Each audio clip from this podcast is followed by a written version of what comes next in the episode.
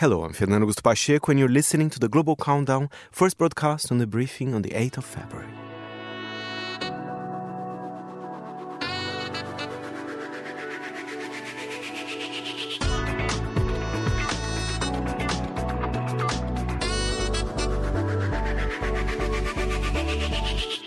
You're listening to the briefing with me, Andrew Mueller, and that cheery sting alerts you to the fact that it is the last item on Thursday's briefing, then it is, therefore, time to welcome Fernando Augusto Pacheco to the studio for the global countdown. Um, Fernando, frankly, I'm astonished after last week's fiasco that anybody would still be listening to us. Even you will concede, limitlessly enthusiastic as you are about all expressions of popular song, that the Hungarian top five we endured last week was not a classic. It was not a classic, so that's why I, I decided, you know what, I have to go to a hotspot music wise, and that's Mexico. You know, they're doing very well tourism wise, food wise.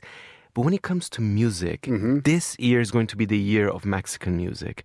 Uh, people are listening to it all around the world. Are they? They are. They are indeed. And the type of music you might be surprised. Uh, what, what I mean- good? a good surprise, I may I, I may say, because at number five we have a very, in some ways, quite traditional band. So they play regional uh, Mexican music. Is, is there a really huge guitar and accordion involved in this? there are. Amazing. There are, and uh, you know, they're called Grupo Frontera. They are from Texas, indeed, but of course they have Mexican heritage.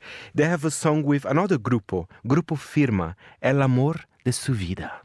No estoy llorando.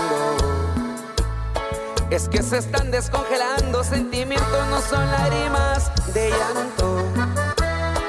Si de pronto alguien There's an accordion and what was clearly, I think, a really large guitar in that. And you were smiling, so perhaps maybe you kind of like it. I didn't. I didn't mind it.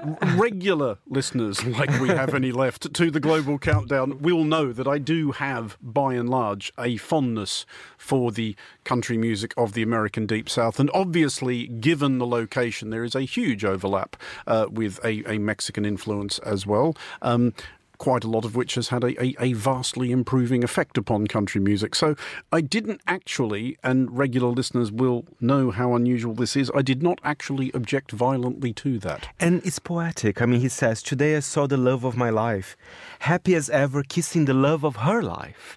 It's quite sad, but you know, But he's got his big guitar and an accordion, so life's not all terrible. and he's a global pop star. And he's a global pop star. Plenty more fish in the sea. Uh, that's at number five. What's at number four? We continue this kind of traditional vibe, perhaps a little bit more modern here, because this song, again, as most songs these days, became a TikTok sensation. Uh, and good Hmm. so he- nobody's ever heard more than 10 seconds of it. Perhaps, but maybe he will play my maybe 20 or something like that.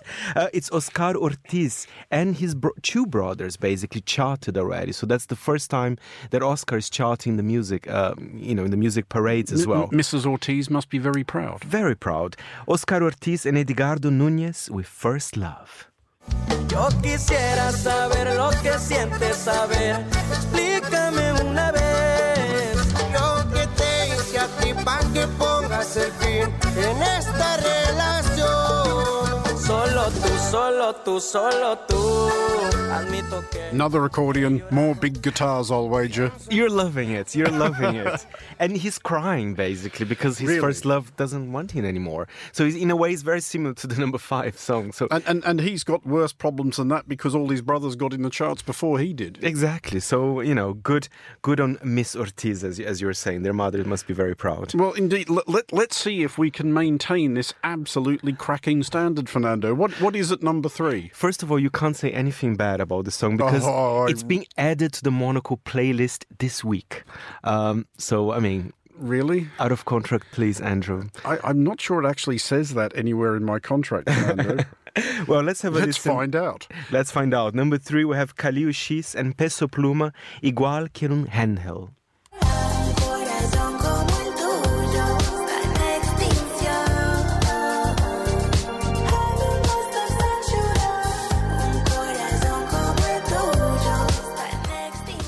See, Fernando, I'm actually just reading my contract. That is that is the rustling there, uh, and I, I have found the clause to which you refer. It turns out you are right.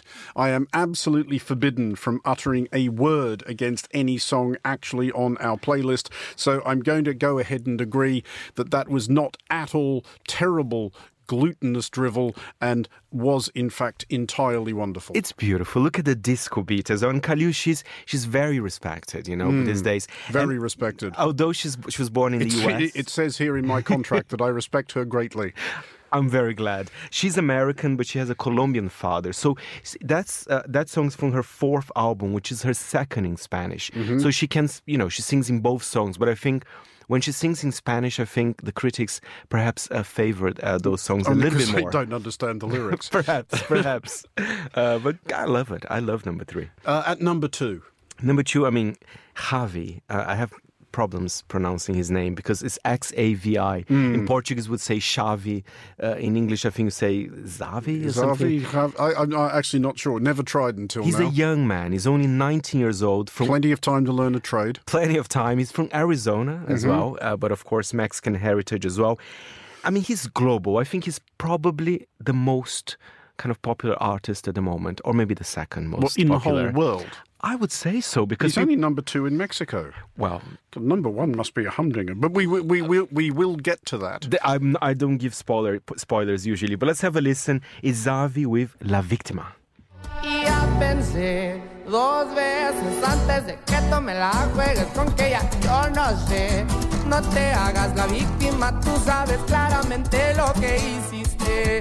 Cometimos errores, pero esta vez no vuelvo porque te pasas de. He sounds somewhat more cheerful than most of his compatriots. Because this genre that he's singing is called corrido tumbado. So mm-hmm. it is regional Mexican music, but with mm-hmm. some elements of trap music, you know, a little bit more up tempo, a little bit more modern perhaps. And again, he's 19, he looks 19. He's very, very young. He still ha- wear braces as well. What was the gist of what he was just singing there? Your Spanish is a great deal better than mine. It is a love story. I mean, the victim, right? Mm-hmm. I mean, so of course he's the victim. Obviously. Obviously, he is. But I mean, talking about number one, I think that's a good segue now.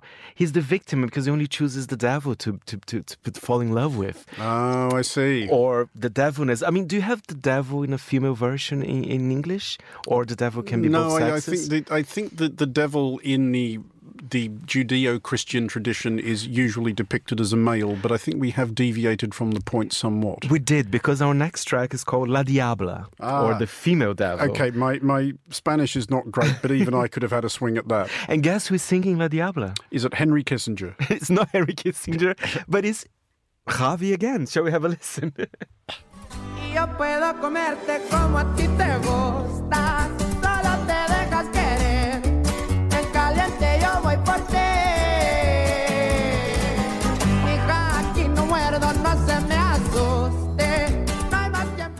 That's the number one song worldwide, I have to say. Worldwide, not world- just in Mexico, everywhere. Everywhere. So that's remarkable for a 19 year old from Mexico as well. Well done, Mexico. I mean, they're doing so well in the charts. Well, now you, you may have. So you were saying earlier uh, when we introduced this item that this was going to be the year of Mexican pop, a, a claim which listeners who are still with us will recall I, I mocked and derided. But do you genuinely think that there is something to it? That it might not just that it might be one of those things where it's not just Mexican music we are listening to, but we are listening to sufficient Mexican music that a lot of everybody else's music becomes Mexicified? Yes, indeed. And very surprising as well, because even in, in Latin America, Colombia and Puerto Rico were the countries you looked mm-hmm. for for global superstars. But I think we should pay attention to Mexico more and more.